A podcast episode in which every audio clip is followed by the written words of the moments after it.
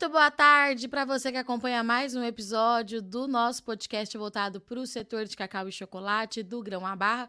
Hoje a gente vai contar a história de um cacau campeão, de um produtor campeão, o campeão nacional. Já está conectado aqui comigo o seu Deuclides Pires, que vai contar um pouquinho para a gente dessa história que começou nem muita gente acreditava que fosse possível, mas tem dado muito certo. Seu Deuclides, seja muito bem-vindo aqui ao nosso programação. Boa tarde, obrigado. É um prazer muito grande participar dessa live aí. Desculpa aí por não poder conectar, mas nós estamos aqui no meio da lavoura, né? Da lavoura campeã, que é o CCN 51. A história dessa lavoura é assim um pouco meio complicada, né? Porque até então o meu projeto era plantar cacau, independente de que variedade fosse. E quando eu consegui plantar essas mudas de cacau, só depois é que eu fiquei sabendo que ela não, não era da, das preferidas dos chocolateiros, principalmente na região da Bahia. Ele era rejeitado lá, né? Por ser um cacau muito ácido. E, e aí é que veio o nosso desespero, né? Depois que já tínhamos plantado tudo, é que recebemos essa notícia. E aí pude falar com o nosso técnico e aí ele falou: não esquenta a cabeça não, vamos produzir primeiro, depois a gente vê a qualidade.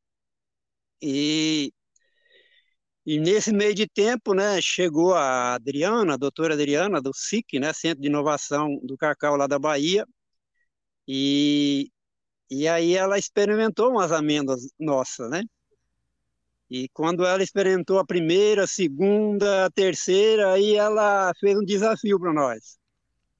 Pô, realmente, esse, esse cacau aqui em Rondônia é diferenciado. Só que vocês têm um, tem que provar para o mundo que ele é diferenciado. Isso foi 2021. Quando ela falou isso, né, foi eu fiquei sem chão, né, pô, no investimento alto que a gente fez e nesse momento ter um desafio desse, né? E aí participamos do concurso nacional, eh, estadual aqui, né?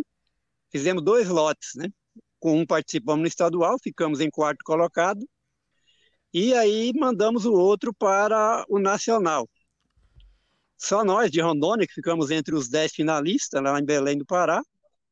E por nossa surpresa, muito grande, né? Ficamos em primeiro. O nosso objetivo é que ficasse entre os 20, para nós já era motivo de alegria, né? Porque você pegar um produto que não é aceito e ficar aí entre, entre os 20 já era fantástico, né? E quando chegou em primeiro, aí pronto, aí foi a festa toda, né? E aí ela desafiou no, novamente porque a maioria do, dos, do, dos chocolateiros achou que nós chegamos lá por um acaso. E para isso nós teremos que provar novamente, nós teríamos que chegar outra vez. E graças a Deus, né, no, no dia 24 passado agora, nós conseguimos chegar novamente. E isso é um motivo de orgulho para nós produtores e também para o estado de Rondônia, porque o estado de Rondônia é a, a variedade mais plantada aqui no estado é essa variedade, variedade do CCN 51, que é uma variedade equatoriana, né? E, tá, e se adaptou muito bem aqui em nossa região. É, por que, que o senhor resolveu é, cultivar cacau é, meio, é, mesmo com tantas incertezas que a gente tinha é, em relação à qualidade e de mercado? O que, que motivou o senhor é, a continuar nessa atividade? Esse foi um sonho né, que eu tinha desde a década de 70, é, meados de 70, né? Quando meu pai plantou o cacau, que nessa época foi incentivado pelo governo federal. E, e aí o, cacau é uma coisa impressionante, que apaixona a gente, né? E, e aí eu fiquei ligado. Mas aí na década de 80 veio aquela vassoura de bruxa, né, que devastou todas as lavouras. E aí eu fui obrigado a mudar para a cidade e trabalhar de empregado. E ali, mas o meu sonho sempre era voltar para a agricultura, né? E plantar uma lavoura do jeito que eu imaginava, né? De ser o correto plantar. E aí eu tive essa oportunidade em 2016 de começar esse projeto, né? E aí foi onde que as mudas que nós conseguimos foi o CCN 51. E tinha muda aqui da região, que era da, da CEPLAC, eu plantei uma, uma, umas 200 covas, né? 200 mudas mas que já, sou, já estou eliminando elas, né, por não ser é, variedades produtivas. Então, não compensa a gente plantar dela. E hoje é o CCN 51, PS 319 é que é sendo mais plantada, né, aqui na região.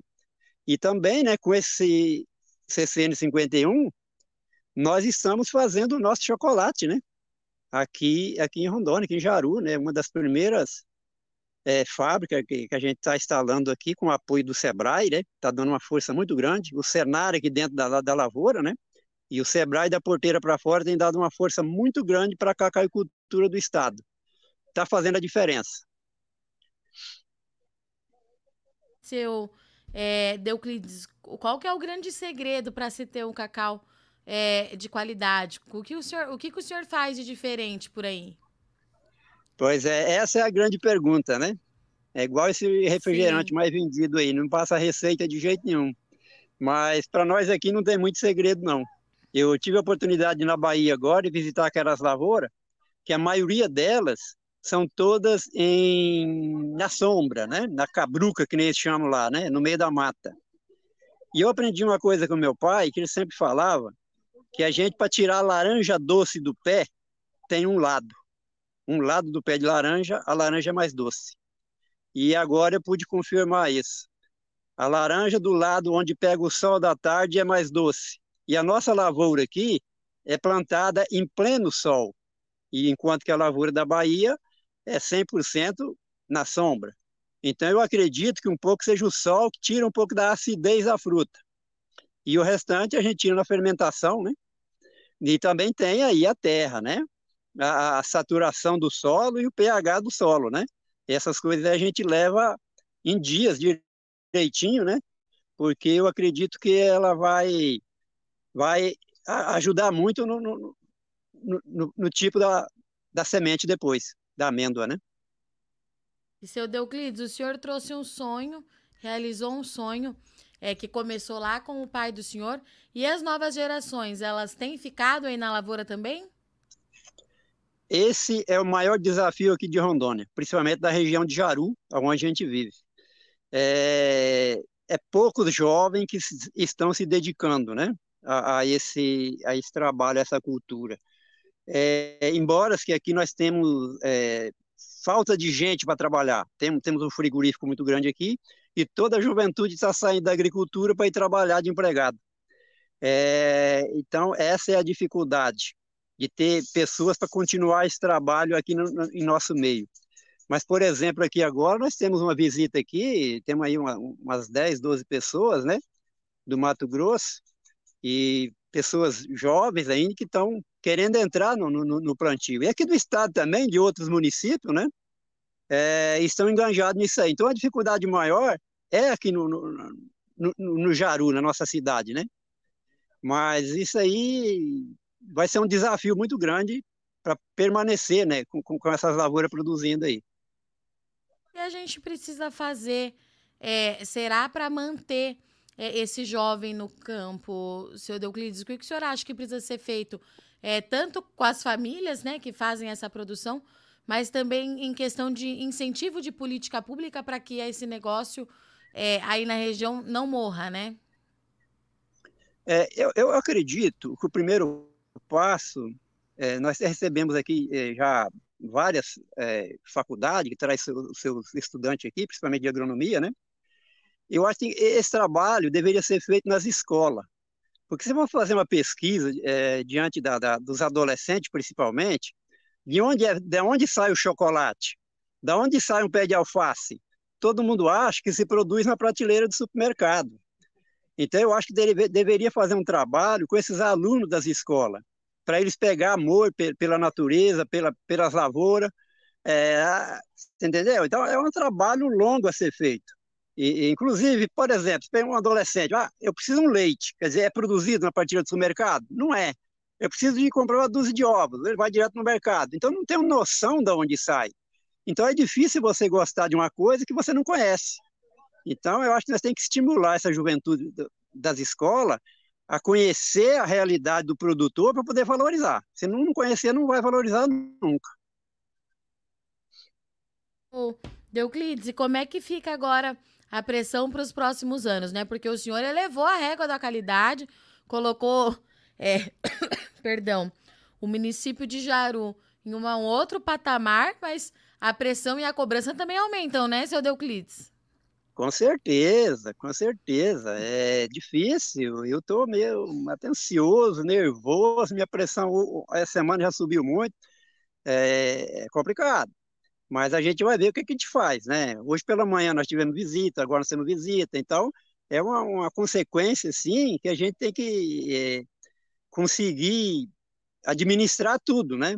E praticamente eu sou sozinho na lavoura, né? É, então a gente tem que saber administrar esse tipo de coisa, né? É, outra coisa também, eu não sei se eu falei para você, né? Nós aqui temos 4.200 pés de cacau. O ano passado nós colhemos aqui 7.235 quilos. E o projeto para o ano que vem é nós produzirmos aqui nesses 4 mil pés 10 toneladas de, de, de, de amêndoas, né? Então você vê que o desafio é grande. E vamos fazer a nossa parte, né? Esperar aí que o clima, a chuva aí, né, ajude também, né? Então vamos trabalhar para gente ver de, o que, que acontece. E outro, né? Esse título também para o estado de Rondônia foi muito bom, não só para Jaru, né? Para o estado, é, politicamente e economicamente, né? Nós vimos aí grandes moageiras, né? Se interessando, ligando para a gente para comprar o produto da gente. Isso faz com que valoriza, né? O produto. Disse que toca a lavoura sozinho, é isso, seu Deuclides? Praticamente sim. O pessoal só me ajuda quando é na, na quebra do cacau, né? Eu sim. podo, eu passo as inseticidas, tudo é por minha conta. E aí, quando é a colheita, na hora da quebra, é que aí vem o, o, os familiares, né? O resto das famí da, dos familiares vem, vem ajudar. É, é, inclusive, né? Eu tenho até comparado o cacau aqui com o café da, daqui do estado de Rondônia. O cacau está adormecido, né, depois, após o, a vassoura de bruxa, há quase 40 anos. E o café na, na região sul do estado, os próprios produtores é, é, descobriram novas variedades, novos métodos de plantio, e hoje tem maquinário, tem tudo sofisticado. Mas como o cacau demorou demais para ressuscitar, né, que começou a ressuscitar de, de 2016 para cá, então está muito novo ainda, né? Está tudo muito novo. Não temos nada de, te de tecnologia para ser usado no, no, cacau, inclusive máquina para quebrar essas coisas. Existem máquinas, mas não são adequadas. É, essas máquinas que existem atualmente, elas quebram o cacau, mas a, a, amêndoa não fermenta, porque mistura muito a casca com a amêndoa. Então nós precisamos, nós até temos um projeto de desenvolver uma máquina onde não mistura a casca com a semente mas são projetos que a longo prazo, né? Não tem nada a curto prazo para a gente fazer. Mas é, é, é complicado, é um desafio é todo dia, né? Era isso que eu ia falar, seu Deuclides. A gente tem aí é, o título de melhor cacau para o estado, mas ainda tem muito o que avançar, é isso? Com certeza, com certeza. Até teve uma visita de técnicos aqui é, há poucos dias, e eu falei que Sobre o cacau, aqui em Rondônia tem muitos tabus a ser quebrados, porque tudo se refere ainda, ah, na Bahia é assim, na Bahia é assado, na Bahia faz isso, na Bahia faz aquilo. Nós estamos aqui em outra realidade. O nosso clima aqui é outro, né? O nosso sistema de plantação é outro, né? Então, eu pude observar isso lá agora. Então, nós não podemos comparar nada com a Bahia. Aqui nós temos que fazer tudo diferente. E outra coisa que nós sempre temos falado aqui, o cacau, hoje, aqui em Rondônia, é para profissional, não é para amador. Né? Não é para o cara plantar e deixar para lá como fazia antigamente. Hoje é diferente. E outra coisa, Rondônia está saindo na frente por quê? Porque está trabalhando, começou, né? renasceu agora, em cima de técnicas, né? É, de, de, irrigação, de adubação, de, de poda, tudo novo, coisas que na Bahia ainda, por ser aquele ter aquele ranço do, dos coronéis ainda, ah, eu aprendi assim, tem que ser assim. Não aceito uma, nova, uma ideia nova, um projeto novo, uma nova pesquisa. Então, isso vai dificultando. Enquanto que nós que estamos saindo na frente por esse motivo. Tecnologia nova, a gente está procurando sempre fazer coisa diferente. Euclides, muito obrigada pela participação disponibilidade do senhor. Eu deixo o convite aberto aqui para o senhor voltar mais vezes. Parabéns pelo título mais uma vez. É, a gente fica aqui na torcida para que as coisas caminhem aí um pouquinho mais depressa em termos de tecnologia e investimento aí para o estado de Rondônia e que a cultura do cacau traga muita prosperidade para todos vocês. Muito obrigada, viu? Obrigado a vocês. Peço desculpa aí de demorar conectar Imagina. com vocês aí. Entendeu? Faz Mas é, parte. é, eu, a, a, gente depois que passa dos 50, mexer com esses negócios tecnológicos é, é mais difícil, né? Fica Mas tranquilo, seu Deuclides. Tá? Estamos às Uma... ordens aí. O dia que você quiser é, que a gente participe, você só dá um toque aí que a gente volta a participar, tá? Um eu abraço, vou, seu Deuclides. Eu vou, eu vou mandar umas fotos depois de você, para você, do cacau que a gente tem aqui e do Manda. chocolate que nós estamos fabricando, tá? Eu vou mandar para você. Manda só vai demorar sim. um pouquinho. Mais tarde eu mando para você. Mais do que combinado. Obrigada, seu Deuclides. Estamos às ordens. E para você que acompanhou mais um episódio do Do Grão a Barra Podcast, eu sou Virginia Alves. Agradeço muito sua audiência e companhia. Tivemos aqui então com o grande campeão de 2023, cacau de qualidade especial é de Rondônia esse ano. Eu agradeço muito sua audiência e companhia mais uma vez e até semana que vem.